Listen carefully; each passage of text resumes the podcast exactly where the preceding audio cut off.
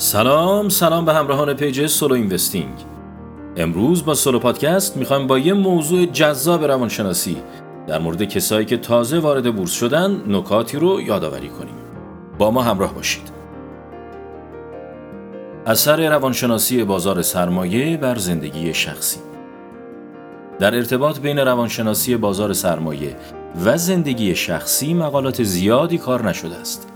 و به همین دلیل عمده سرمایه گذارانی که در بازارهای مالی فعالیت می کنند قادر به تفکیک این دو بخش نیستند و به این علت با مشکلات زیادی مواجه می شوند.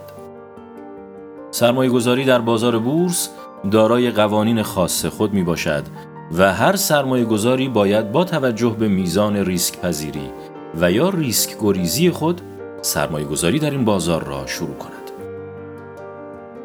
در بخش اول می‌خوام یه صحبت کلی در خصوص ورود شما به بازار سرمایه داشته باشم.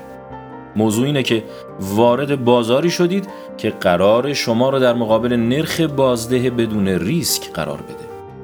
به زبان آمیانه بگم.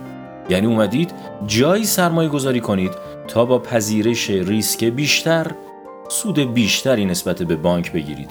پس باید با خودتون صادق باشید که اومدین بازاری رو تجربه کنین که ممکنه همه نوع استرس و هیجان رو به شما تحمیل کنه. این فشارها قرار نیست تأثیری در زندگی شخصی شما داشته باشه. یعنی از اول باید این موضوع رو با خودتون حل و فصل کنید که چقدر قدرت تحمل ریسک دارید و آیا ترجیح می‌دید اصل سرمایتون همیشه حفظ بمونه ولی سود کمی ببرید یا اینکه با ریسک کردن و ورود به دنیای سرمایه گذاری سود خوبی رو نصیب خودتون کنید. پس مرحله اول اینه که مسیر رو به درستی انتخاب و در انتخاب این مسیر هم تردیدی نداشته باشید. ممکنه در ابتدای کار تعیین این هدف براتون سخت باشه ولی با یه برنامه ریزی مناسب قادرید که پله پله به جلو حرکت کنید و آروم آروم به هدفی که دارید نزدیکتر بشید. عموما اینطوریه که ورود به بازار سرمایه با یه جرقه کوچیک شروع میشه. مثلا یکی میگه دوستم گفت بیا تو بورس و فلان سهم رو بخر و سود کن. یا اینکه یکی دیگه از رسانه ها میشنوه که بازار سعودی شده و قیمت سهام رشد کرده و یا مثال هایی از این دست.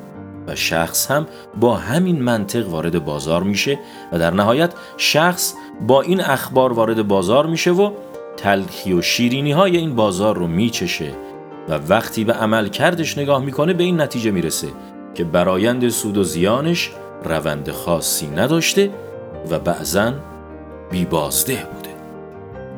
اینجاست که تصمیم می‌گیره باید برنامه دقیقی برای معاملاتش داشته باشه.